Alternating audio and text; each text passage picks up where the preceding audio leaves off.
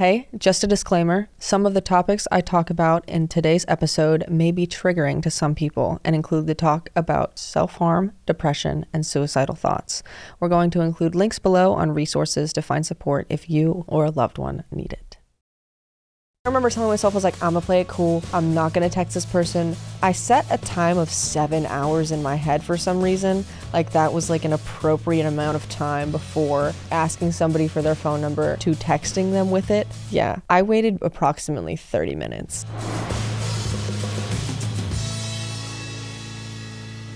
Hi, everyone. It's Mattie, and welcome back to another episode of my new podcast, Closet Talk. Thank you to everyone who has reached out so far about the show. I always love hearing from you, and that's honestly the reason I started this podcast to create a safe space where we can all feel seen, heard, and loved. And if you're just now finding this show, welcome. I highly recommend that you go back and listen to the first three episodes because we're kind of in the middle of a six part coming out journey here.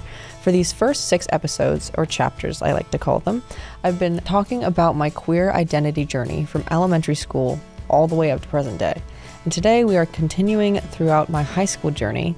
Last episode, I talked about having my first kiss and first real relationship with a girl, getting outed, and trying to date guys and be straight. As an effect of that, today I'm going to talk about the mental health issues that came from all of that wrapped up into a nice warm burrito. But first, we have our queer moment in history. If you're new here, I do this thing every week where I pick an iconic moment in queer history to add to the Hall of Fame. And today, I have chosen Love Simon. And I think this movie, right when it came out, wasn't as controversial as it is today for some reason. Now, let me explain. So, for me, Love Simon, two boys, falling in love. I had read the book and it's actually called something different. I think it's called like the Homo sapiens Journal or something like that. I don't think it's called Love Simon. But the movie came out, and I remember it was the biggest deal in my hometown because some states or towns were actually banning that movie from being shown in theaters. And so there was this like big talk of the town over whether or not they were actually going to show it in my hometown. And I think I was around 17 when it came out. And I remember like begging my mom to go watch this movie with me to the point where my best friend Kyle and I at the time, I went to go watch it with him. I like dragged, he's a straight dude. I dragged him into this theater. We bought tickets to go see something like either Boss Baby or Storks, and we snuck into Love Simon. This was when there wasn't like assigned seats, so you could just kind of buy tickets to a movie and go sit wherever you wanted in a different theater. And so we go and we sit, and I just was like kind of expecting this like it's just like a gay movie, right? Two boys falling in love. You've probably heard of it before. But in my town, it was a really big moment. But there was this moment in the film, and this is why I'm adding it to the Hall of Fame is because he comes out to his mom, just kind of blurts it out, I think at like Christmas, like they're opening gifts. And he kind of runs away from the situation, which is valid. It's scary. I mean, you probably want to dip right after saying something like that. Like, that's what I would do. It's like fight or flight, right? And so he leaves. And then the next day, the mom is like, nothing changed. Like, you're still my son. I still love you. You're still my boy. And I don't think at that point in my life I had ever cried at a movie.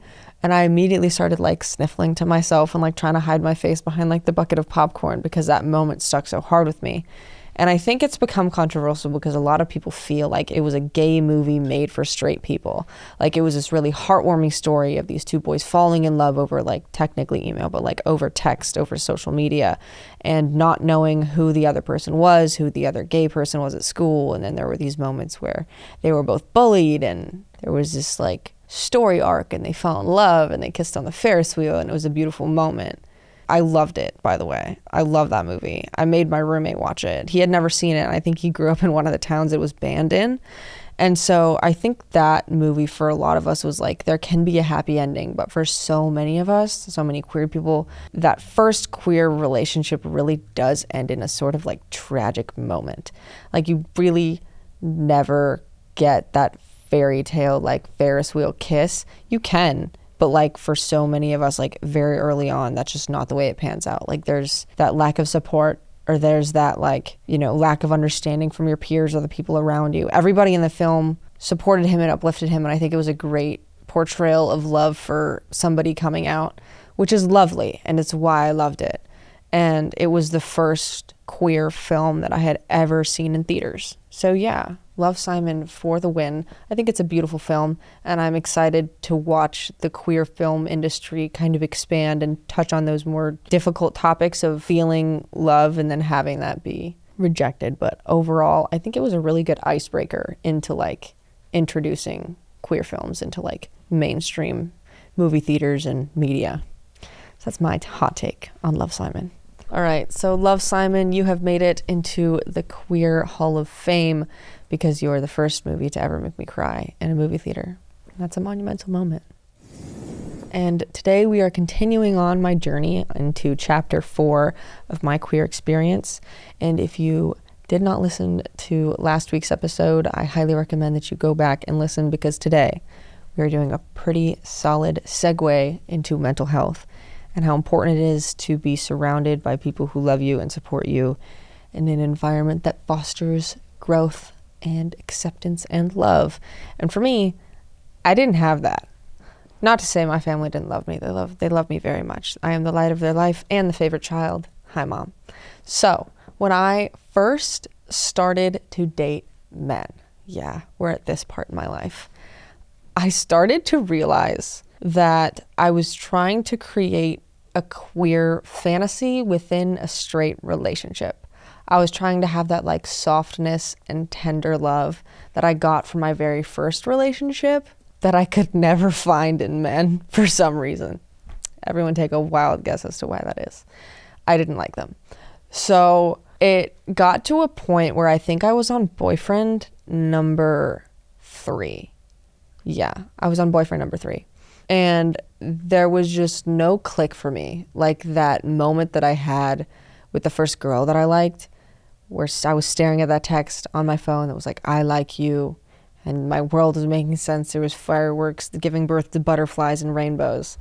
I could never find that with a man. And I started to think that there was never going to be something in my life that would make me feel again, like, period, like, kind of feel anything there was this emptiness that started to like creep into my life like a shadow I had never seen before. And it was really scary because mental health was never really spoken about in my household. And I think it's because growing up, I was the middle child. And for a very long time, my parents kind of expected this perfectness out of me. And they always told me that if we see you trying your best, we know you're trying your best. And I figured out when I started to feel this emptiness how to put on the front that I was trying my best. And I had this older brother who's super into like sports, kind of like a suave guy for a while. All the girls liked him because he sang in choir, the like really low notes, the bass. So all the girls liked him for some reason. I don't know why but I think he's cool. And then I had this younger sister who we are polar opposites. She was a cheerleader, dated the football players, you know, kind of popular by association of the kindest person I've ever met. And then there was me, who was like none of that. I was athletic in the sense of I ran cross country, but I was also very quiet, very shy. I wasn't ever really in the environment where I was like surrounded by a lot of friends. I really thrived, and I still do, in one on one friendships.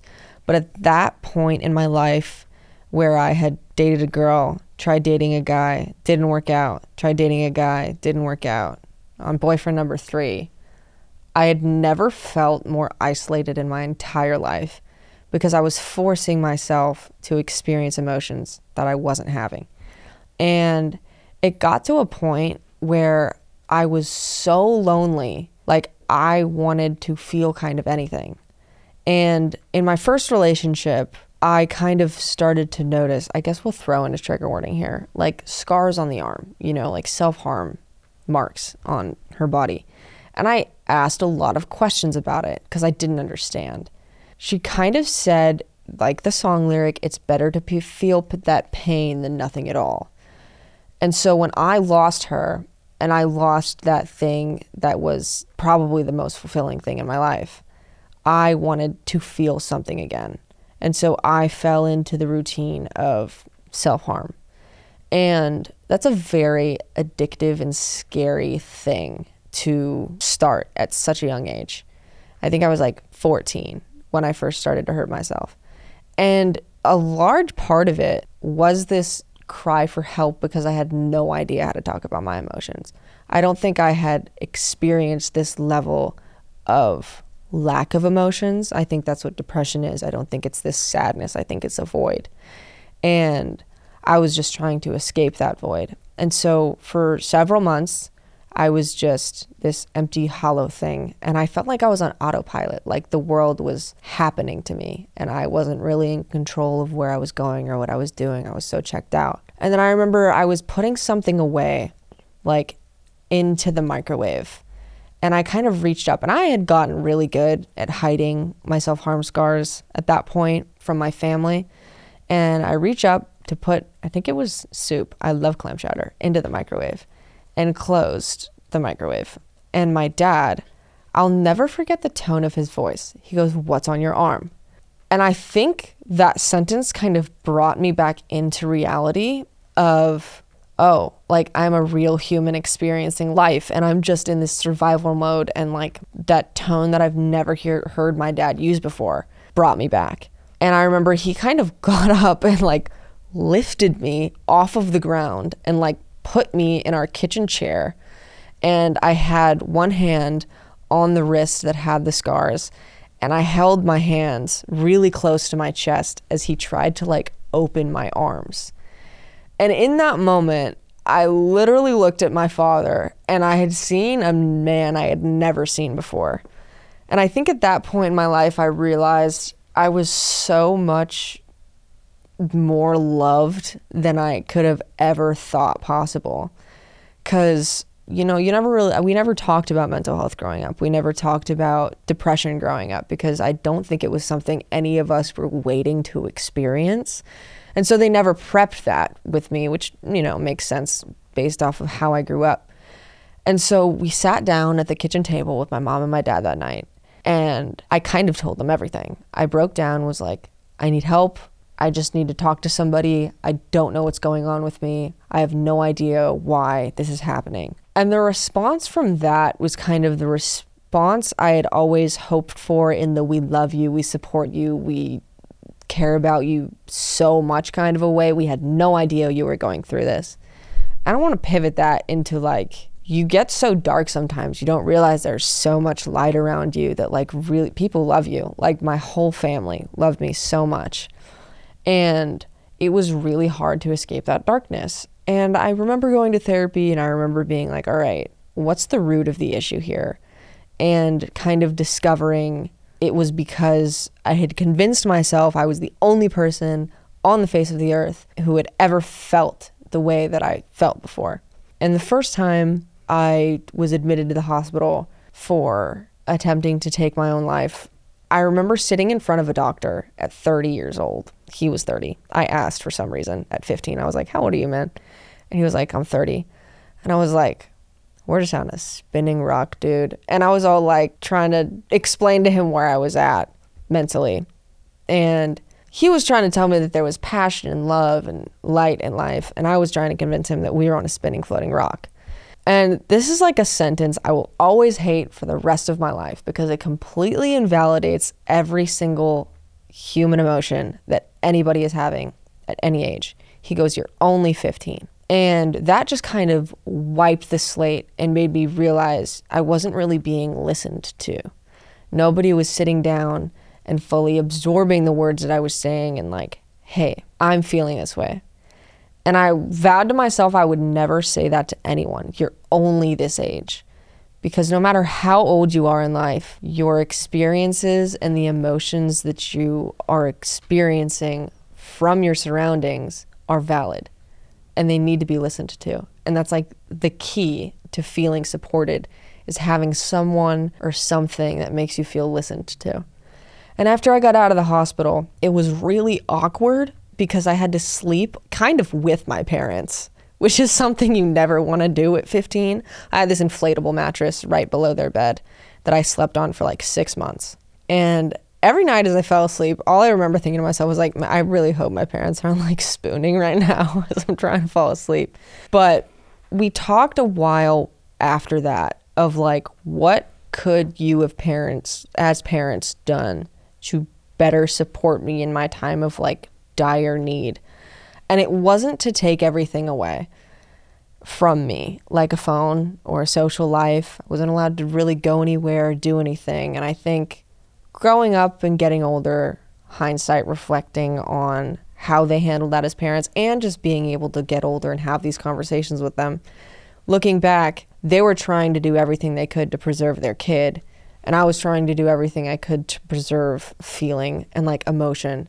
And I remember my psychologist at the time, my therapist, pulling my parents aside and being like, I think she just wants friends.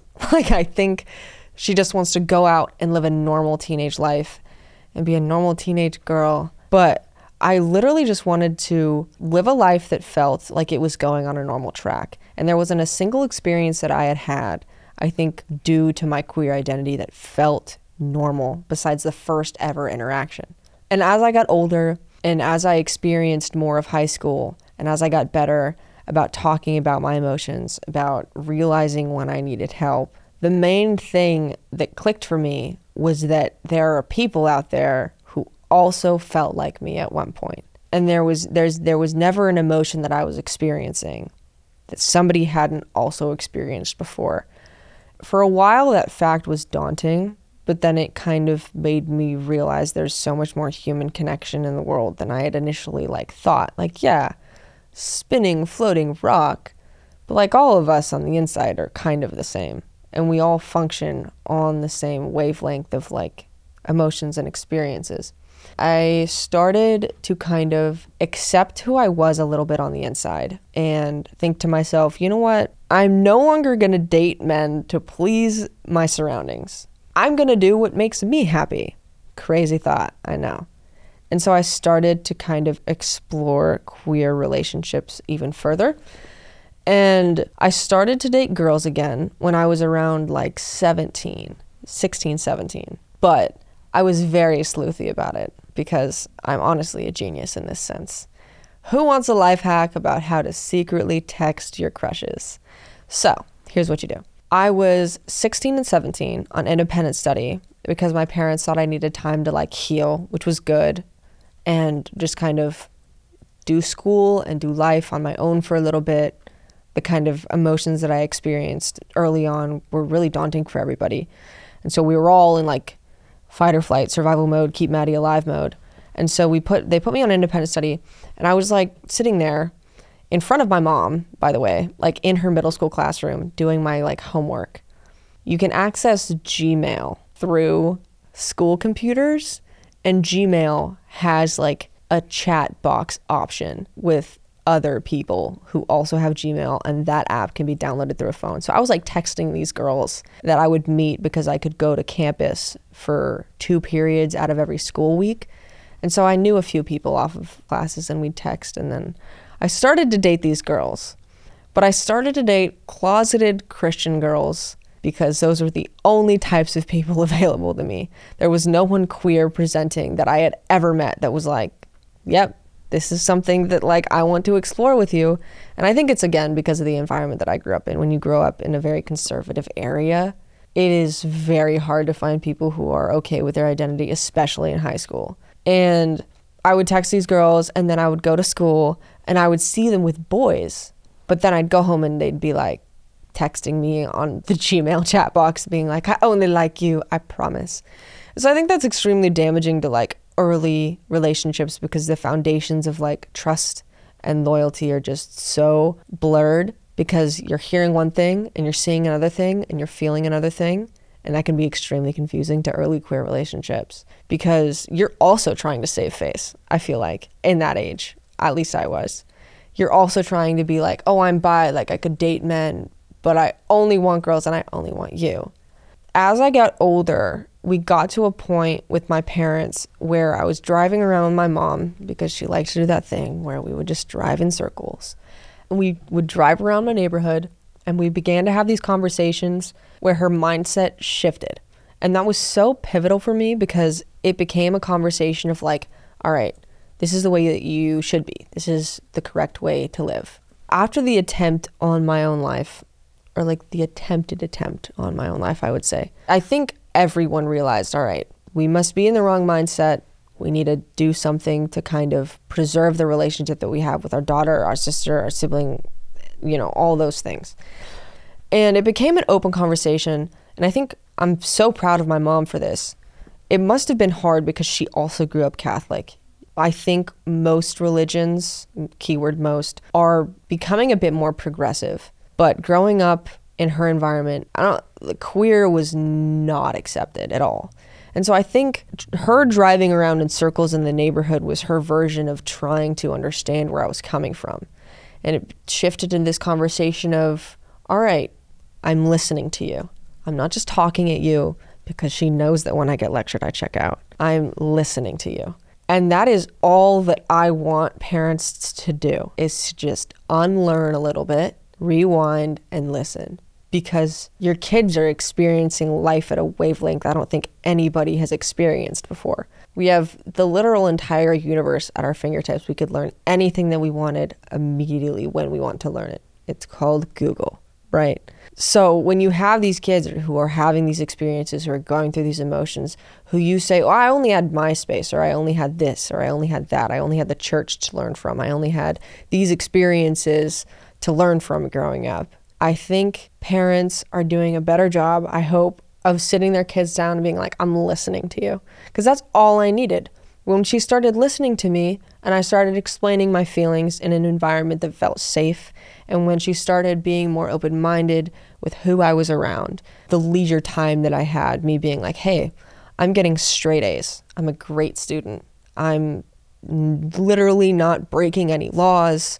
I need to experience life as a high schooler because that's what people do. She started to let me go a little bit, like coax me into the world. I think we just had this silent understanding of transparency where if I had an experience that was really tough on my mental health, I'd be able to talk to her about it, no judgment. And as I got into my senior year after having these terrible experiences dating men, I also had experiences that weren't particularly revolving around relationships that my parents turned into learning lessons. Like, I would hang out in her classroom every single day before I walked across campus to school, starting my junior year. I could walk across to campus two times a week, right? I met this guy in my computer science class. I'm not gonna name drop, but he looked like a vampire and I was in love with him platonically. I wanted to be this man, okay? Growing up with my mom as a teacher, I always thought that like weed was the equivalent to crystal meth. Like I had no idea the different effects of drugs. And I wanted to impress this guy so bad for some reason. And so he casually brought up, he was like, yo, one day we should walk across school. And he spoke like this to the recreational center and we should smoke together before school. And I was like, I do that all the time. I lied straight to this man's face. And one day, one morning, it was an early Monday morning, I snuck out of my mom's classroom, literally 15 minutes early. Okay? It was 15 minutes. I could have just had to pee for a really long time, 15 minutes. So I snuck across campus into the woods. I went into the woods with this boy, and he pulled out a joint, and I was like, absolutely not. I don't know like where this drug was. I literally started to spiral and I was freaking out. And he hands me, he was like, Yo, this is too much for you, man, you can like have a cigarette. And I was like, Oh, I know what those are. People smoke them in the movies. And so I lit the cigarette for the first time on the wrong side. Then he gave me another one. And I dropped that one. And then he gave me another one. And then I lit that lit that one on the right side and had no idea how to inhale it. So I physically coughed it out of my mouth. And somehow by the end of the school day, my FBI mother found out about this entire interaction. I have zero idea to this day how she found out that I was smoking in the woods with a random boy from my computer science class. But later on, I was drug tested. And guess what, mom? I passed. Anyway, so they I had other experiences in life that they turned into learning lessons. And after that point, I think I had enough of like high school experiences because anytime it came to like drinking and smoking, I was like, you know what? I probably don't even know how. So I'm good. And I got into my senior year and my parents started to trust me a little bit more. And I met, oh my gosh, I met a girl, guys. Yeah, I did. They were ginger. Um, and to this day, they're my best friend. And I think this goes to show that, like, when you're you grow up in the environment that I did, as many times as I have said that before, when you find another queer person who you have kind of any similarities with that are that's also open to being in an openly queer relationship, your world kind of changes. Especially when I started to exist in an environment where my parents started to trust me, started to have that open communication with me. I wasn't lying to them. This first queer relationship was kind of introduced into my life, and I never came out to anyone. I literally just showed up to school holding hands with this girl, and then that was like the history of it and I actually had a crush on her for like a while. This is like embarrassing because I I probably have gotten a text from them during this podcast, but I had definitely the biggest afar crush on them for so long, like all four years. They played the drums. I liked redheads. They were a redhead. And introing Mattie's Riz, I walked up to them like my senior year of high school. I had a phone, but it was literally like a baby phone, okay? It was on like parental lock. And so my way of asking them to hang out sometime, I was like, hey, are you allowed to give your phone number out to people? Like there was somebody telling them that they couldn't do that. And they were like, of course. That was kind of it. We literally professed our feelings for each other within like hours. And I remember telling myself, I was like, I'm gonna play it cool. I'm not gonna text this person for like a minimum of I set a time of 7 hours in my head for some reason. Like that was like an appropriate amount of time before asking somebody for their phone number to texting them with it. Yeah. I waited approximately 30 minutes and texted them was like hey this is Mattie in case like you forgot you gave your number to me earlier. they were like, I know, I remember you. We had so many mutual friends and we went on a secret date. This is actually probably the most clutch thing my brother's ever done for me. He covered for me and sat in a Mountain Mike's pizza shop for like two hours while me and this girl hung out at Target. And I remember we're walking out of Target in the most atrocious gay outfit you've ever seen, by the way. I was in this like black trench coat. I literally looked like an undercover detective on this date. We're walking out of Target and we're kind of doing the like flirty, pushy thing. And I got nervous. I was about to ask this person to be my girlfriend because we had been talking for all of like 24 hours, so I knew it was love. And I go, "Hey, I have a question for you." And she like looked at me and I got really nervous, so I go, "Do you like ranch?"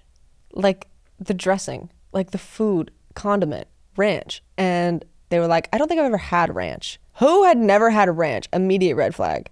But anyway, we had ranch, and then I eventually asked him to be my girlfriend. And it was really easy. We flowed really well together. And then my parents kind of got the inkling, didn't overreact like last time. What a win.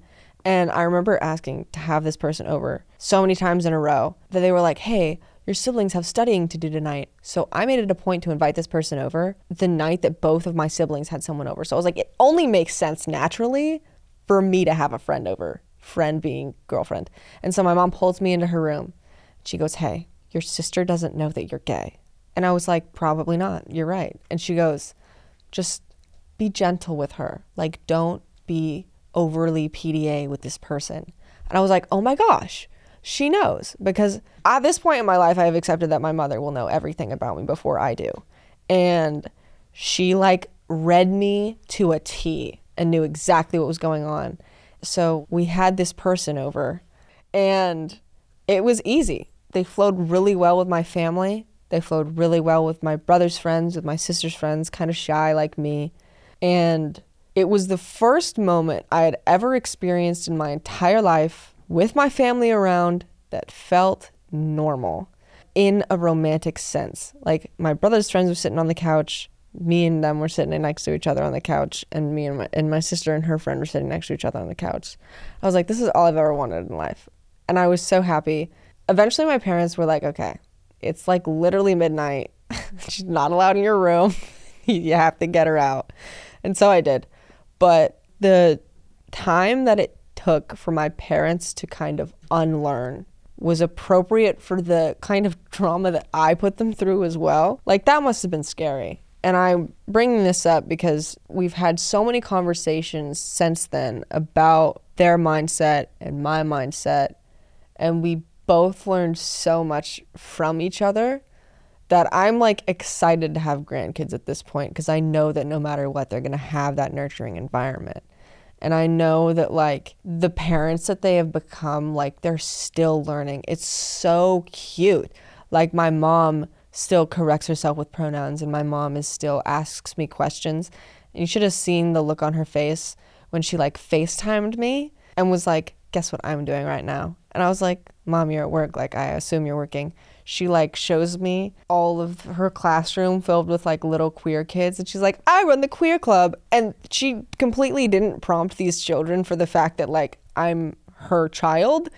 And so like three of them burst into tears and four of them like started screaming and it was the cutest thing ever. And i'm just like this story arc of my mother and my father just completely redeeming themselves is just so hopeful for me and like hearing stories of kids who have parents who are struggling with their identity. Because growing up, I always heard, You will always be my little girl. And when I first came out, my mom always kind of brought up the, I imagined walking you down the aisle. And they had all these preconceived notions of who I was going to be the second that I was born, which I feel like is fairly fine for a parent to do to a certain extent. But they unlearned all of that. And they're so supportive now and lovely. And they were very supportive throughout my first queer relationship. This was before Mattie decided to question their gender. And this was before going off to college and being thrown into a world that I had never experienced before. But I kind of want to end this episode on stories of people who have parents who are struggling with who they are. Because it's important to remember this is your parents' first time parenting, too. This is your parents' first time living too, just like it is yours. And I think we all have a little bit of something to learn from each other. And that relationship that you have with your family, it can be altered in a way that's supportive. If you're a parent out there who's struggling with your kid's identity, all you have to do is ask questions if they're open to answering them. And there's also always this cool thing called TikTok. Just type in hashtag WLW I'm kidding. Don't do that. I'm kidding. Don't do. But there is Google. There's so many wonderful resources for parents who just don't know what to do. And there are so many wonderful resources for people who are struggling with their identity to kind of explore all of the beautiful options that we have today. But I do want to read a couple of stories of people who have parents who are struggling because it's all going to be okay. I promise. I've lived it. Story number one, everyone. Yay. We were really close friends and hiding our relationship. We had our first kiss at a sleepover. I really, really loved her. She broke up with me because she didn't think her parents would support it. We are still friends, but we got really distant, and I miss her a lot. That's so relatable.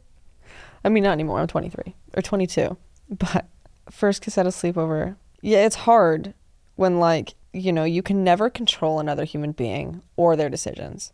And I think understanding, like, the pain it must have caused her as well. I'm sure this was not an easy decision. If you loved her and it ended, I think, you know, other people's lives are pretty out of your control, but it says you got distant and you miss her a lot. I would consider reaching back out and like also understanding that you're probably both going through a very difficult time. And that could be a really good learning experience of like supporting her through the fact that her parents might not support. Because there's that like distance that you can't control and there's that like love that you obviously still miss. If you were close friends beforehand, I would probably try and revisit that and be like, remember the friendship that we had. Like, I'm always here supporting you no matter what. And I'm always going to be here to like listen because I think that's what people need. So, yeah, I'm sorry that you miss her. That sounds really, really heartbreaking. So, story number two.